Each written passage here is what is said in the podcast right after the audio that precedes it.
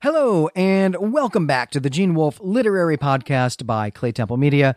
I'm Glenn McDorman, and it is just me today, and I'm really just here to introduce what you're going to hear. ChambanaCon is an annual SF con held in central Illinois. Uh, Chambana is Champaign Urbana, where the University of Illinois is located, for all you non Midwesterners out there.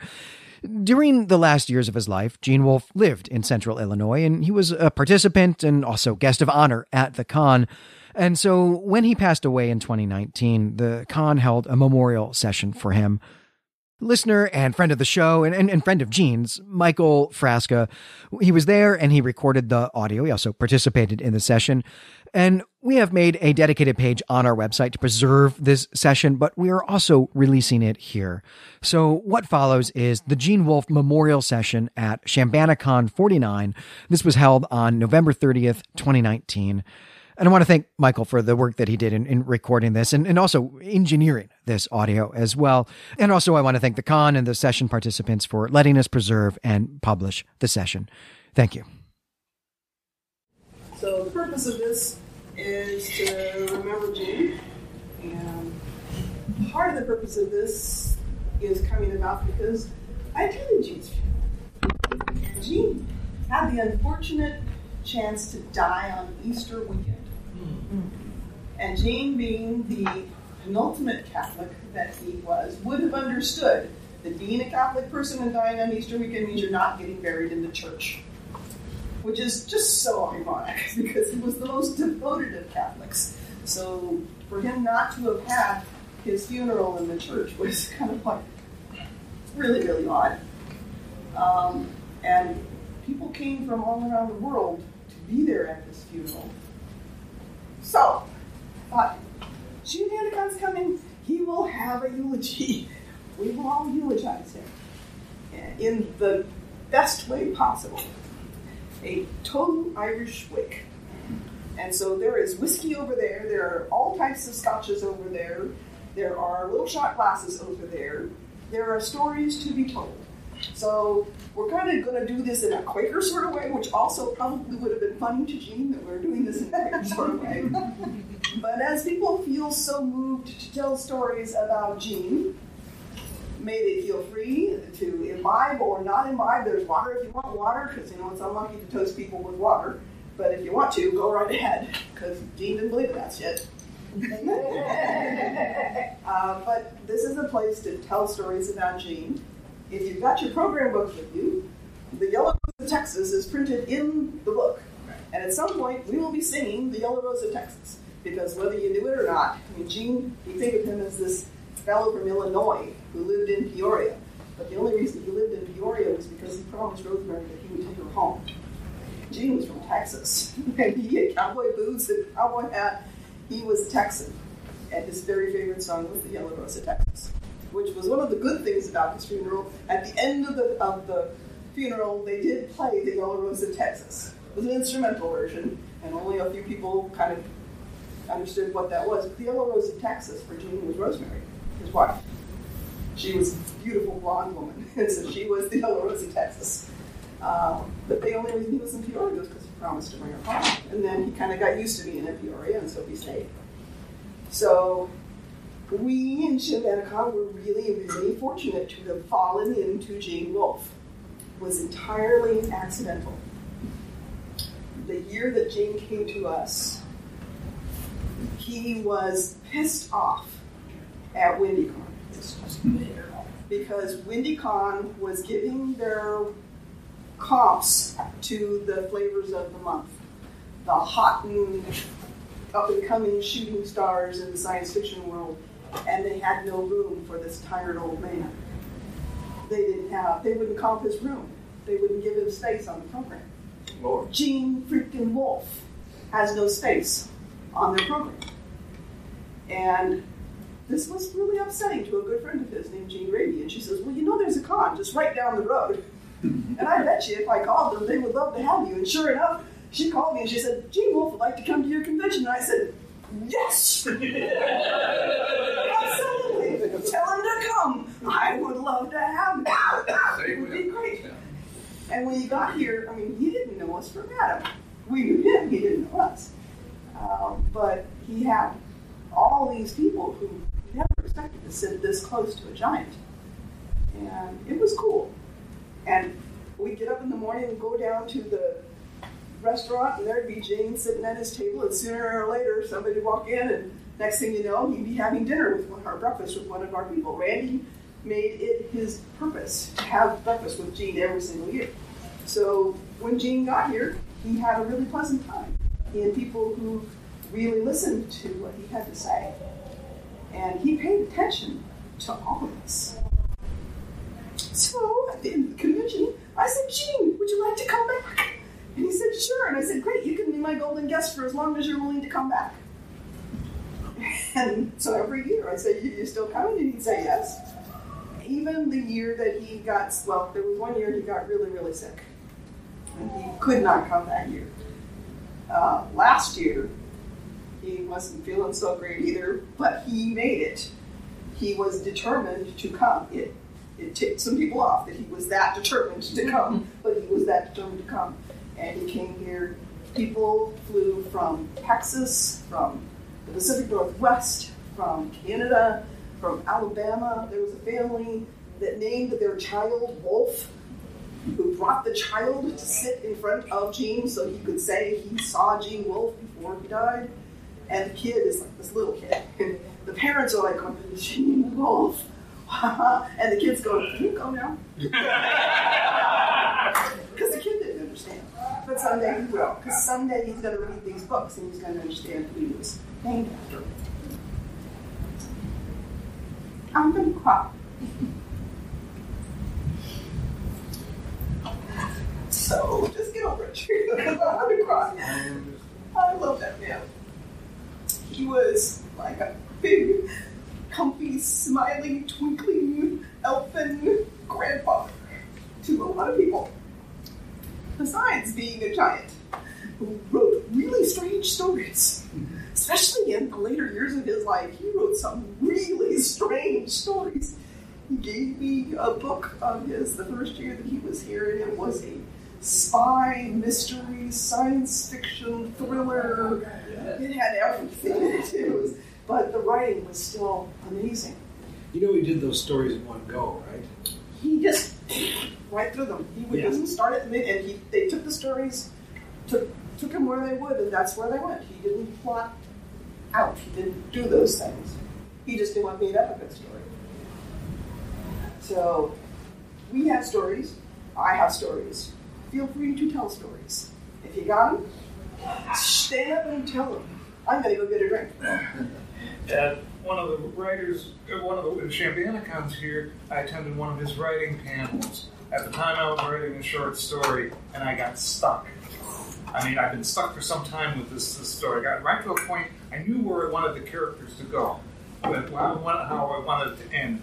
Uh, but I couldn't figure out how to get. His advice was simply just just write and uh, just keep at, keep at it until you find something. And by God, he was right. I did manage to find a way to resolve my story the way I wanted it, and, I- and it, Gene's advice helped me.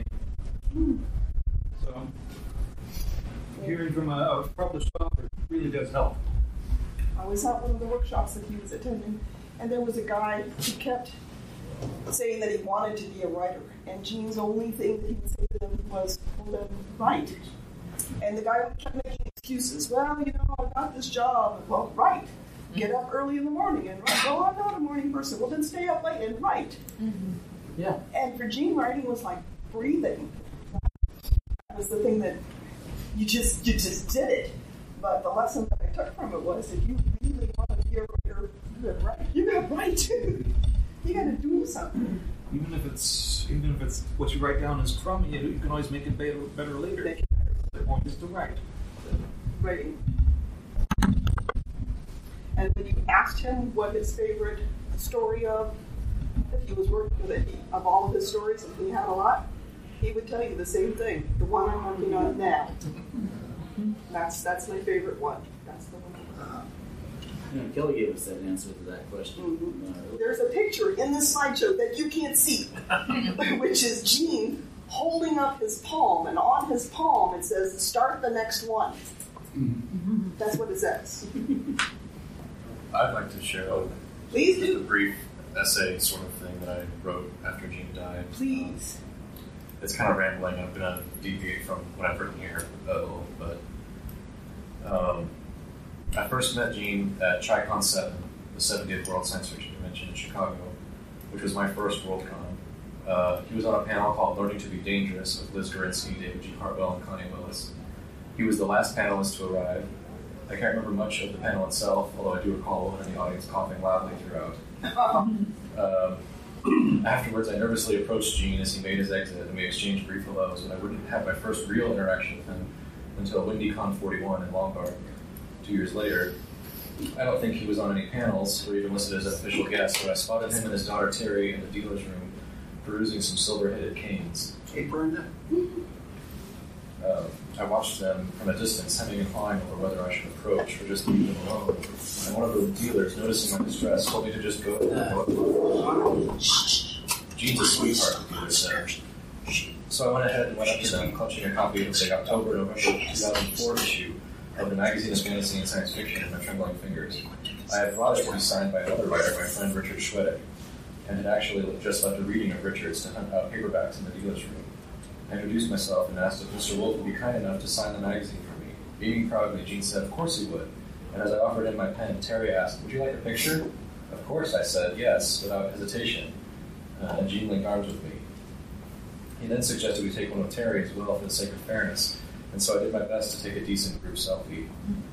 Uh, I didn't remember until later that Gene had lost his wife Rosemary less than a year prior, and yet he laughed and quipped, welcoming fans like me with a big, gracious smile. He was indeed a sweetheart. I saw him next only a couple of weeks later at Chambanacon 44 in Champaign, which was actually my first Chambanacon. Uh, he spoke on a panel with S.M. Stirling and Jean Rabe about novel writing. I sat near the front scribbled down notes. I found out that Gene was a regular guest at Chambanacon, and since the convention was both very close and very inexpensive, I decided to become a regular attendee. Of course, then I missed Chambanacon 45. I made it to 46 though, and by the time I, by that time I'd finished reading the Book of the New Sun in its entirety. Prior to that, I'd only read a smattering of his short stories, but by 2016 I'd been deeply bitten by the wolf. I brought the books for Gene to sign, and was able to catch him almost alone in the con suite. He seemed to remember me from our previous encounters, and we chatted for over an hour about the island of Dr. Moreau and its various film adaptations, famous science fiction fans you're by, the origin of my last name, Busboom, and writing in general. I was almost finished with an early draft of my novella Nightbird then, and I briefly summarized the plot to him. That's a good story, Gene said. I contained my euphoric grin and back patting until later in the hall, but only just. Writer and musician Nathan Carson flew over from Portland, Oregon to interview Gene at Shingaku 147. It was wonderful to witness, and I'm thankful the whole thing was preserved on video and it's now somewhere on YouTube. Um, it was my first time meeting Nathan in person, though we've been friends on Facebook for a couple of years. We had a wonderful time hanging out, talking shop, shooting the breeze. He signed some stuff for me. Uh. Uh, I was able to sneak in another con suite chat with Gene, this one shorter and a bit more crowded, in which uh, related in which I related an update of my progress with Nightbird, which was still was not done yet. When I described it this time as a novella instead of a novel, Gene balked. Why is it a novella? he asked. You should make it a novel. I explained that I had cut an entire character from the original draft, along with an accompanying subplot, which alone had reduced the manuscript's length by more than half. Well, he said, you should just put that character back in and add another one, add a couple more characters, and make it longer so you can sell it as a book. I remember being immediately worried that I made a huge mistake aiming for a smaller novella market rather than one of the big five. But soon after that, I saw the open call from Unnerving Press for novella length manuscripts, and the rest is history. I sold the story, or sold the novella, and it's uh, published now and doing all right. Um, I'm not upset with the way things turned out, but I do wonder often how they might be different if I'd followed Gene's advice. Chambanacon 48 was the last time I saw Gene. I hadn't been planning to attend that year due to some recent changes in my home life, but on short notice, Brenda asked me to co-host an interview with Gene, similar to one Nathan had conducted, and I agreed, because how could I not? I began hastily coordinating questions with my co-interviewer, Andrew Busam. Uh, Andrew was a longtime diehard fan of Gene's like Nathan, while I was still a fairly recent convert and not as well read in his bibliography. The interview went well, though I think I floundered a bit here and there. That one is also on YouTube. You can see for yourself. Um, After the interview, I gave Gene an inscribed copy of Nightbird in exchange for one last autograph.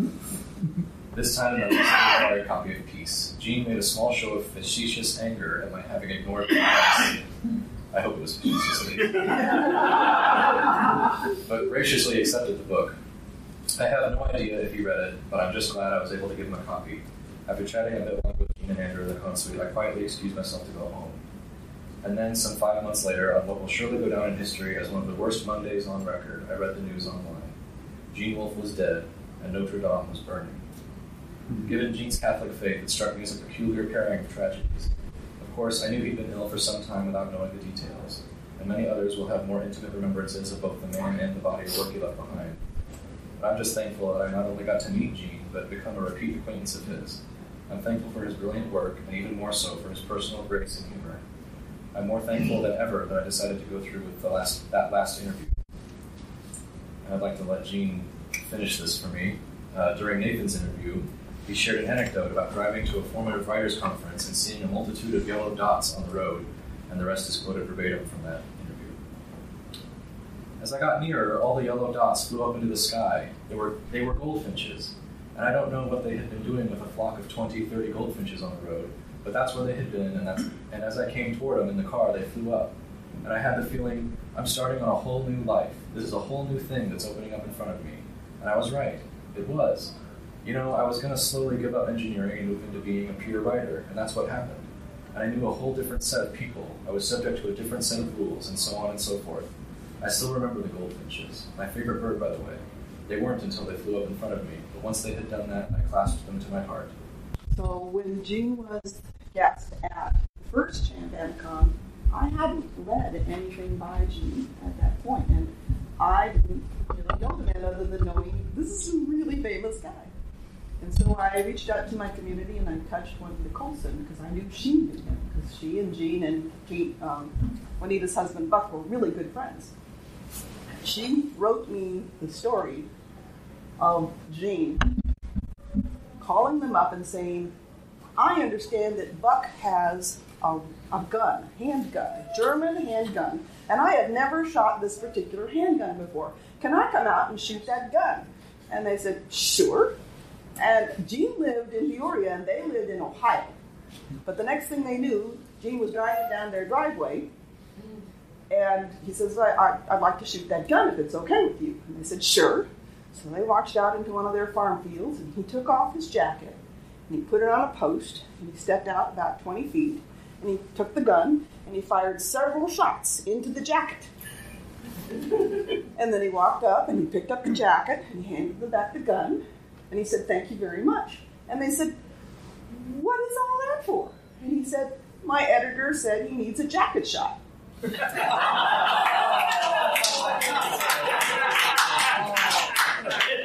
I know it's a true story because Juanita took a picture of Gene standing like this, shooting at the jacket. That's the kind of humor that this man had. So uh, that was when I read that, I knew that everything was going to be wonderful. And then I went out and said, I have to read this man. I need to find out what that kind of sense of humor does in science fiction, and he truly earned it. As now, you'll see him sitting there at the the restaurant. This is not the restaurant that Gene usually went to. Every week of his life, he went to the where we had the the after Perkins. the Perkins. went to Perkins. He went to Perkins every single day, I think, maybe. Except when he wasn't feeling good. And then he went to IHOP because he said the food was bad and he couldn't taste it. but he knew all the waitresses who were in that restaurant. Um, he made friends everywhere he went by doing these sorts of things. Uh, if you had a knife anywhere around you, like a table knife, or they brought you out a steak knife, Gene would proceed to tell you that that was not a knife. This is a knife. and he would pull out this gigantic knife and show you he had this really big knife on him all the time. oh, goodness. He was a merry, merry man. Love his pocket knives. He loved pocket knives. Really cheers. Cheers, Sancha. Absolutely. Tell your story. Well, um, we were very, very fortunate to get to know Gene in the last few years of his, his life. um, we'd have him over. We lived a half mile from him. So we had him over for pizza and movie nights and, and dinner. And uh, um, the thing that I love about the logo was that it captured him so well because that twinkle in his eye just never ever went away. Um, we were headed out of town. The next one. Yeah. We were headed out of town the weekend that he passed, and you know, on our way out of town, we stopped in to see him. You know, thinking we would see him again the next, you know, afterwards. But um, he was still cracking jokes. And he still sharp as a tack, sharp as a box of tacks. Just a wonderful, wonderful man. Neil Gaiman was a really good friend of Gene's. And Neil had already bought the plane ticket to come out and spend the time with Gene. He'd already paid for the ticket. He was already coming, and then Gene died. And Neil came anyway. Kind of cool. Oh. This was this was the interview Yeah. with David and Andrew. There's there's him with Eric Flint. I mean, these three guys between them had like, several hundred books. That's a picture of greatness. I remember that. I remember that. And that, that's like an amazing Was that, collection of greatness. was that one from last year? That was last year. I saw it. That was last year. I was sitting in on that panel. Yep. My very favorite picture, you'll see it later on. You only see the back of Jim. He's sitting in the wheelchair, and at his feet are three adoring fans, all just hanging on every single word he says. And this is this is kind of what happened. You, you'd see Gene, and there'd be this circle of people around him listening to everything he had to say, because he was just like that. This is a friend of mine from the SCA, Mike Hobbs, who said, I said, Gene Wolfe is going to be my guest at this convention that I run. And he said, Gene Wolfe? Gene Wolfe. the Gene Wolfe? And I said, yeah. And he was like the Gene Wolfe fan of fans. The drooling started immediately. and, and said, I have something to do that day, but I will cancel it. and he drove from Indiana on Saturday morning to be here that day to be introduced to Gene and stand there and, and say, I'm standing in front of the person whose writing has changed my life. And he said, My husband and I read your work all the time, and Gene never missed a trick. Nothing got past this man. And Gene looked up at him from his wheelchair and said, Your husband? And he said, Yeah, my husband and I, we love your work. And Gene went, Oh, okay. Do I need to start it again? Yeah. Yes, please. Okay. okay, you started it again. Ah. Yeah, yeah, you got to start. You don't need to raise your hand. This is not school. Yeah, I'm, I'm Mike Frasca, and uh, we first met Gene. Jessica, you met him at uh, Buccaneers I- back in 1999, Nine- 98. 1998. Three. Yeah, I wasn't there. Joe Altman snuck me into the green room. Yeah, but back in 2013, Jessica got a call from Gable and then saying, you know, uh, Gene Wolfe, he lives in Peoria. Really? We didn't know that, you know. And, and, his wife died. And he's kind of by himself.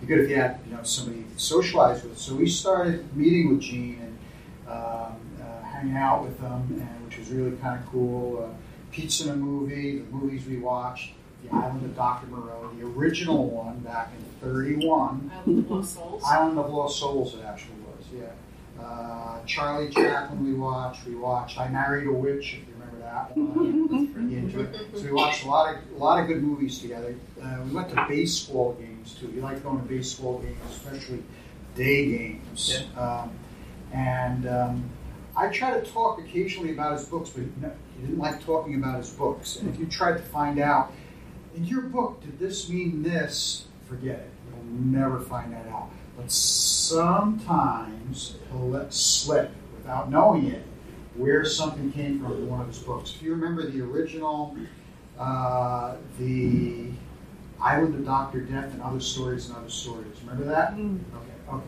I'll come back to that in just a second. But uh, Gene was telling me a story about when he was at Texas A&M. We had to take statistics, and the teacher had him do a project about the uh, variation of birth dates. So you were supposed to go around and ask everybody their birth date, you know. And uh, this one guy, and people are coming past all day. What's your birthday? What's your birthday? What's so finally, this one guy comes by and says, "Gene, what's your birthday?" Gene says, "February 31st." Writes it down, goes down the wall. Anyway, so then it hit me. I had just read The Island of Dr. Death and Other Stories and Other Stories, and the name of the house was the 31st of February. Oh. oh. So I said to him, I said, Gene, you know, I just finished reading. After he told me that story, I said, Gene, you know, I What is this? I just read uh, The Island of Dr. Death and Other Stories and Other Stories and, and Other Stories. And um, the house was the, the 31st of February. Is that where it came from? And he thought for a second and says, Yeah, I guess so. I said, Oh my God, I found out a tidbit. That's the first joke. Se- The second story was I'm a physician and uh, I'm retired now, but I teach medical students how to examine and talk with patients. Still at the medical school. And um, Too bad too many don't take your class. anyway, I um, uh, gee, I was talking about a book, uh, Gone Girl. Remember Gone Girl? And I said, "Oh yeah, Gene, it was a good book. You know, it had uh, unreliable narrators. You know, like you write." That's all I had to say. Because he kind of looked back at me and he said, "All narrators are unreliable." I thought about that and I said, that's true. Everybody who tells a story tells a story through their own filters and experience and stuff. And when you're reading a book, you know, you got find out where that character is coming from to understand their filter and maybe even understand a little bit about the character. And I thought, you know, this is like talking to patients. You know, all patients are unreliable narrators. They will lie to you. Okay? No, not lying. They still will. lie. They do, but not. But but it's more than that. It's that they see the world and their problems through their own filter. And I said, you really got to learn to. Uh, you got to learn about the patient. How do you learn about the patient? You know, social history. You know, where were they born? Where did they grow up? Did they serve in the military? What kind of jobs they have? What's their education? What do they like to do? What are their hobbies? You know, what are their favorite books? You know, that kind of gives you an idea of the patient, and you learn about them. And then the story they tell you, you can interpret that. So I related this all to some second year students who were just starting to talk to patients. And I said, you know, all narrators are unreliable, and patients are narrators. And we got to understand our patient by taking good social history. So I went through all this, and after the session, one of the students came up to me and said, Dr. Frasca, have you ever heard of the writer Gene Wolfe?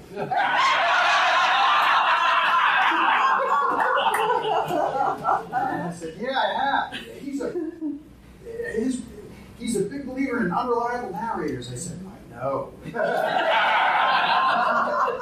That's my stories. But anyway, and um, a lot of time. One last story. One last story. Okay, can I tell another story? Tell another story. Good Yeah. stories. Okay. I was reading Free Love uh, Live Free. Ever read Free Live Free? Ever, ever read that one? Free Live Free. Okay. There might be a spoiler here, so if you don't want to Oh, hear no, no, no, it, leave the room Cover your ears. or, or go la la la la. la. Okay. So I was reading Free Live Free, and I and I, and I had and I'm looking at the book and the illustrations and the typeface and the headings on each of the chapters look really familiar. You know, I was, I know this, I know this. You know, and we went to a baseball game. And I'm reading. I, I read the first couple of chapters, and uh, we're at the baseball game, and I said to Gene, "I got to go to the bathroom." So I go to the bathroom, and on my way to the bathroom, it hit me what that typeface was and the story was. That Free Live Free was a roman à clef based on Wizard of Oz. Said, damn, I can't get it out. You know? so I came back uh, and I said, gee, I just figured out Free Live Free. It's a roman à clef on the, on, on, on the Wizard of Oz, and this and this and this and this and this. And he's smiling, and uh, I said, uh, uh, did I get it right? He said, you did really good. I said, but I get it right. He said, could be with that twinkle in his eye. so, anyway, that, those are my stories. The, the Frascas were responsible for bringing Gene here for the last couple of years. Before that, Clark and Margaret would drive out to Peoria and pick him up and bring him here. And very often these people would take the hotel room next to Gene's just to make sure that everything was okay, everything was cool. It usually was. He was a very independent person. He didn't, he really, the year that he came, the first year, he drove himself. And that was the last year that he really drove. And then after that, it, I was warned by Jean Rabe that it might be a good idea if I found somebody to go get him and bring him back because he was starting to get lost in Peoria, and that wasn't a good idea. So Clark and Margaret volunteered to go and get him, and he, he did not want to be an imposition. He said, Really? These people will come to my house and, and pick me up and To, take to me have the opportunity to spend half an hour twice with Gene Wolfe. Oh, yeah. Oh, yeah. And and I wish I, you know, unfortunately, my memory, I wish I could remember more of that, but I can't relate the story. And I had But to it's tell him, enjoyable. I had to tell him, this is not an imposition for these people. They want to come get you. Well, They- it- they don't wanna bring you and- home, but they it's will. only Peoria. It's not like we had to drive. Yeah. Uh, But you would have. It made sense in a Clark and Margaret sort of way. well, there is that. yeah, we've also ranked it before you before. Yep, you, you did. You did a couple of times for me, and then, and then the Sprouses He was always, I mean, so I run a coffee shop in Chicago Convention. Mhm. And quite often during the day, they have author readings in there. And the first time Gene had a reading, you know, we usually gave the authors the choice. Some authors like to just, you know, kind of sit up a chair and let a circle go around, and when some of them would go up on stage to do the reading or whatever. And we always ask the author how they want to do that. And he said, "Oh, well, do you, do you have a corner where I'll be out of the way?" No, no, no. It, it, we're not going to take up much space because I, I don't know if there's going to be anybody. Um, yeah, yeah, exactly. Now, keep in mind, guys, this was probably like six or seven years ago. So this was not early. Gene- I mean, this was a handful of years ago, and he's still. I, I, we don't need much space. Please, please just put, put me in the back corner because yeah, no, nobody's going to go out of their way for Gene Wolfe. Yeah, they would. They came all the way. around. That was just In the corner. yeah. And, and Lexi Taylor get taken over. You know, I remember early '80s. You know, in university, and, and the book of the New Sun, the first uh, Stetson's President, whatever it was, I forget what the title now. But we out started reading it, and all, our, all my science fiction friends there at the university, all such, and we just sit there and discuss how wonderful the writing was. Some of the guys were reading it in the bookstore because they, they couldn't have the money to get the book. So we really have a big admiration for Gene Wolfe. And then uh, the Boston World Con, I forget what year it was. It was 80s, late 80s, early, ni- you know, 89 was 89. It's, it, it, you know, Years slipped by. years slip by. But Robin was on a panel with Gene Wolfe. Or she's upstairs. That's who called me. But, uh, and I wrote, written up the introduction for her. And he's reading along and says, that's a, I forget what the error was either. I'm oh my gosh, Gene Wolfe is correcting my writing in front of me. He was always totally full of snark. It was, Yes, this is great. It was. I, I, I played games on an online server, and one of my opponents just suddenly started, to, "Oh, you need to read books by Gene Wolfe," and it was out of nowhere. Mm-hmm. And so, "Oh, you're going to be there. Tell him I said." it was always a, a, a, a, he was appreciative of hearing it, but there was always a snarky response coming back. Yeah. But, but, but as others have said, the thing I will always remember is the twinkle. I mean, it was Yes, always yes, there. yes. That spark just right. He was a wicked, wicked man. So a fellow that I frequently ate dinner with at conventions um, knew Gene well enough that Gene frequently and, and accepted his invitation to dine with us. So I, even though I don't know Gene uh, from Adam, I've had dinner with him four or five times. and one day I was at the convention and, I, and we at WindyCon, I think, and we were eating. It was like, wow, we we were done and Gene was going on. It was like, wow, I got a panel. Ah, forget the panel. I don't care what the panel. I'm going to listen to Gene Wolfe. and about 15 minutes later, it's like, you know, Gene's on that panel. Gene, Gene check the program thing. And, and he's like, he pulls out of his pocket, and, he, and he's, got, he's looking at it, he's like, oh. He starts, so I, we start, he starts to get up, and I start to get up to help him to get to the panel. about that time, Gene Meitner's turn up. It's like, we need Gene Wolfe back. and they haul him off to the panel, where, if I recall, the other panelists really weren't very nice to him. Ah. And I don't understand this because Gene was never mean to anybody. I never saw him angry. I never, and God knows he had plenty to be angry about, but he, I never saw him angry at anybody unless it was someone who was being rude. Well, he growled at me a few times for being a dumbass. Dumb. well, you deserve it, so that's okay. That's just That's right and rude. Oh, yes, he was. but it wasn't mean. Yeah. Yeah, no, you, you yeah. had something you well, were. I got to talk for some reason last year. He was by himself sitting at the table in the con suite, and I got to talk to him for like 15 minutes about um, computers and how nice it is just to sit on a porch, on a front porch, Mhm. socialize. And he was just really sweet. Um, but I'm remembering, is it two years ago at the banquet? Oh, no, last year at the banquet. Doggone it. Gene, I could never get him to get up at the podium. And the first year he got at the podium and he said something like maybe two or three sentences and he sat down. And so afterwards I came up to him and I said, you know, next year I'd like you to say a little bit more. And it was like pulling teeth to get this man. A little bit more. But last year, I, I, I came up to him and I said, Gene, I would really like you to say, you know, something at the banquet. And we, we dispensed with the, the podium type thing because I thought that was a little bit too pretentious for a convention of this size. And we scattered our guests at tables throughout the, the banquet. And wouldn't you know it, Gene is sitting at the table that is the farthest away from the microphone. Mm-hmm. And so everybody else has spoken, and it's time for Gene to speak. And I, and I introduced Gene. Or maybe the Toastmaster. Well, what, what, what Gene had asked me specifically not to say a word about him. Oh, he planned this. Damn so him. I am. So I am. I am like horrified that this is going on, but I'm forced to uh, To not say to anything not say anything without telling anybody else why. So he doesn't say anything about Gene, and Gene doesn't come up to the podium.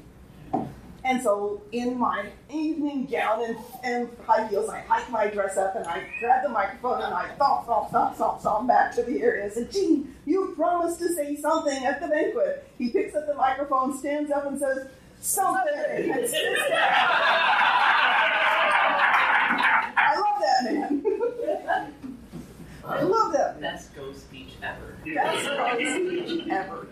That was a fantastic ghost speech. Uh, that was she. a lot of years ago, and uh, I'm, I'm not as Spanish as a lot of people, but I got up early because I had a martial arts thing to do. I was eating breakfast very early, and this gentleman comes over, and he said, "I don't like to eat breakfast alone. Do you mind if I sit with you? I see you're with the convention." And I said, "By all means," because everybody knows me, knows me. I, I talk all the time, and that began a, a long friendship with Gene. And we'd sat most Saturday and Sundays and talk for an hour and a half, two hours. It was one of the most brilliant times. Uh, I've I've done a lot of things in my life, and I, I've accomplished everything I pretty much want. I've talked to governors, I've talked to state assemblies. Nothing's better than sitting at breakfast with Gene Wolfe. Yeah. and, and he, we talked, and we just talked. We didn't talk about books. We didn't talk about science fiction, other than he told me how he met Gaiman and some other things, just in a friend-to-friend kind of way and we talked about his career as an engineer, and his editing of magazines, I bet you talked about Rosemary. and we talked about Rosemary, and we talked about at those things. But uh, I tell you what, uh, very high on my bucket list was coming over here and sitting and hearing Gene talk to me. And one year he said one of the most wonderful things I've ever heard. And I think it was the third year he was here or something. He said, "I wondered if you." I was wondering whether you were going to come over and eat breakfast with me this year. I said, Gene Wolfe wondered about me, And whether I'd be there to eat breakfast with him. And this morning, we went down to breakfast. I went to breakfast, yes. Yeah. I I saw you sitting there without jeans. without Gene. And it was a hard thing, but, uh, you know, it's part of getting older. And uh, he was one of the more brilliant men I've ever met. Uh, sure as heck beats Pence. Mhm. Uh, When he was- when he was in the army, that's a pretty low bar. The one, the one thing he didn't want to talk about was what he did in Korea. He, you, I'd ask him about it, he'd say, "No, I don't want to talk about that." But one thing he would tell you was how he made money in Korea, and that was by challenging people to play chess. And he would challenge soldiers to play chess, and he never lost. And that's how he made his pocket change when, he was in, when he was in the army. But he, he didn't want to talk about that. He didn't want to talk about Rosemary, and it broke his heart that she had Alzheimer's. And at the end of her life, she didn't know who he was. Oh. And and every time I'd be in a conversation with him, that subject would come up, and he would tell me she doesn't know who I am. There was a quote that I saw from a, an interview, I think, that um, we had talked about Rosemary, that there was a point where she didn't know who he was, but she remembered that she loved him. Yes. She was never mean to him. She was never aggressive with him, which is one of the symptoms of Alzheimer's, and she was never mean to him. She just I didn't know what to have good friends of mine who have died of Alzheimer's. and it Is one of the worst because Mhm. these are really intelligent, independent, well-minded people, and it takes away what makes them who they are. Yeah. And he loved her so much. You can tell by every picture that she Oh, shows yeah. up in here He did. He lived. that he's looking at her with absolute adoration. he adored the fact that he had this gorgeous, long, tall, blonde, beautiful wife. And they were very, very happy here. Well, let's see. Isn't that a Who's the other person in the picture? The other person on the fa- I it's probably Neil Gaiman's That's first Neil. wife. That's Neil. That looks like Neil. This is Neil, and that's probably Neil's wife. I love this picture. of him. That is, yeah, that's one of my favorite ones. Now these pictures came from a collage that his daughter, his kid, his, his daughter put together, and you guys helped put together of pictures that were at his funeral. And so I went and I asked permission when I went to the, the memorial, and I said, "Can I take pictures of your collage?" And they said yes. So I got in there with my camera and I took all these pictures of the collage. And then when the printer refused to print, I sat up at night zooming in on the collage, cropping a picture, zooming it out, planting it in here. There's Rosemary. The marvelous blonde woman. So you get to see the pictures that were there. When uh, the funeral, which for me was disappointing because there was no eulogy, uh, was over, the, the satisfying part of the funeral, the, the good part of the funeral was driving out to the cemetery because Gene was a vet. At the cemetery, when we drove up, the men in uniform were standing there in their full dress uniforms, and they did the gun salute. I don't, I didn't count them. 21. Was it 21? It's a group of seven firing. They did the 21 gun salute, and they gave the, the flag to his daughter. And when those guns went off, hit you. So that was the good part. And then afterwards, we went to Perkins. and we're all sitting around in Perkins, and then we they knew he's coming because he was friendly with all the waiters and the waitresses there. They knew we were coming. And uh, at the end of the day, somebody, and we don't know who, picked up the tab for every single person who was there. Oh, wow. I don't know who that is. That's Mickey Zucker Reichert. Oh, okay. And they were holding each other's books. Oh, okay, okay, okay. That makes sense. Um, we took him up to Icon a couple years ago, and he was scheduled for a reading with Mickey Zucker Reichert. Oh, okay. And it turns out she was a, she's a big fan girl of Gene Wolfe. yeah, there's all the, the statues up there. Stonehenge. so she read her book, he read his, and then she said uh, uh, that she was a big fan of his, and could she could he accept her her book? I think it was the I Robot. It was iRobot. It was Yeah. iRobot. Yeah. Mhm. And she said, "Well, I got to give you mine. Mine. Let me and, and, and, and let me sign." You know, and she signed hers, and he signed his, and, and, and she was verklempt. There's one picture in here that you probably can't read because I can't get the text clear enough. But they had some of his books at the memorial, and I flipped open the cover, and inside the cover was Gene's dedication of the book to Rosemary, oh. and him thanking her for being so kind and patient with him while he worked on this writing career thing. and it was one of the most lovely, loving notes I had ever seen. And it was just marvelous. He was a darling, dear, dear man. I miss him terribly. That's a baseball game. baseball game. so down in our auction, thanks to the Frascas and to Terry Goulding, his daughter, they were going through all of his estate, and there were things that they didn't know what to do with. And the Frasca said, "Well, she did." That picture right there. That's Okay. what Yeah. I was I was eating with an icon, and he just suddenly, for no reason, picked up his napkin, put it on like that, and said, "Who is that masked man?" Like the bank came. And that's Joe Joe Haldeman. Yep. hmm Sitting out there. But thanks to these guys, they told Terry, uh, well, ChambanaCon's having an auction. I'm sure they would love to have some things from Gene Wolfe. So in the auction, there is an Alice in Wonder cuckoo clock. Uh, there is a fanzine from Ukraine.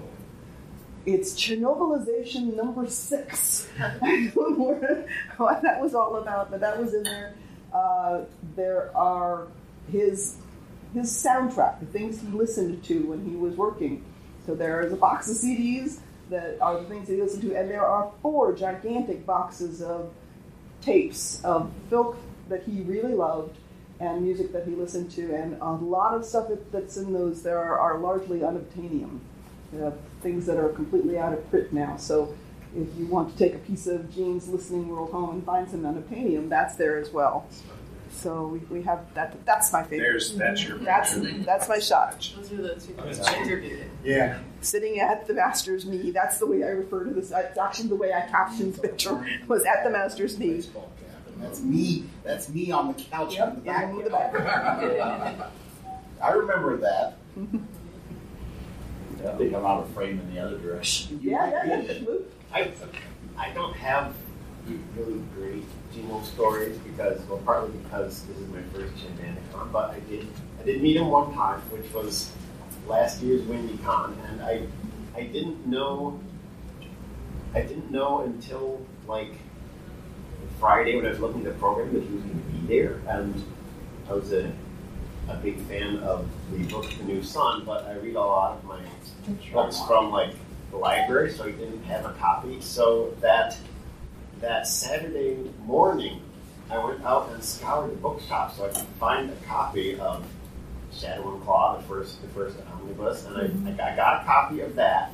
I went back to the con, and I ran all around the con, To find him, and I went to the info and said, "Well, he's only at this this panel." So I went to the panel, and he was there, and he didn't talk a lot on the panel, but then I met him after the panel, and he signed my book, and he was very nice, and that was the only time I saw him, but it was still pretty important.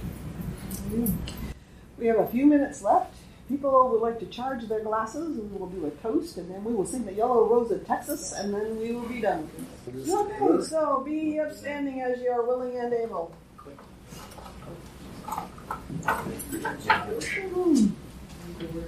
To an absent friend. Absent friends. You're here. And to our next found friend, because the next one will come down the road. Um, the next. How'd you get just one? Bring in your hymnal. to page eight.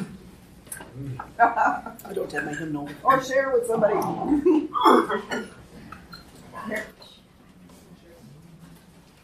There's a yellow rose in Texas, I'm going back to see. Nobody else could miss her, not half as much as me. She cried so when I left her, it like to broke my heart. And if I ever find her, it'll be never more apart. She's the sweetest little rosebud that Texas ever knew. Her eyes are bright as diamonds, they sparkle like the dew. You may talk about your Clementine or sing of Rosalie, but the yellow rose of Texas is the only girl for me. Where the Rio Grande is and starry skies are bright, she walks along the river in the quiet summer night. I know that she remembers when we parted long ago. I promise to return and not to leave her so. Oh, now I'm gonna find her, for my heart is full of woe. We'll do the things together that we did so long ago. We'll play the banjo gaily, she'll love me like before. And the yellow rose of Texas shall be mine forevermore. Gene Wolfe. That's the dedication. Yep.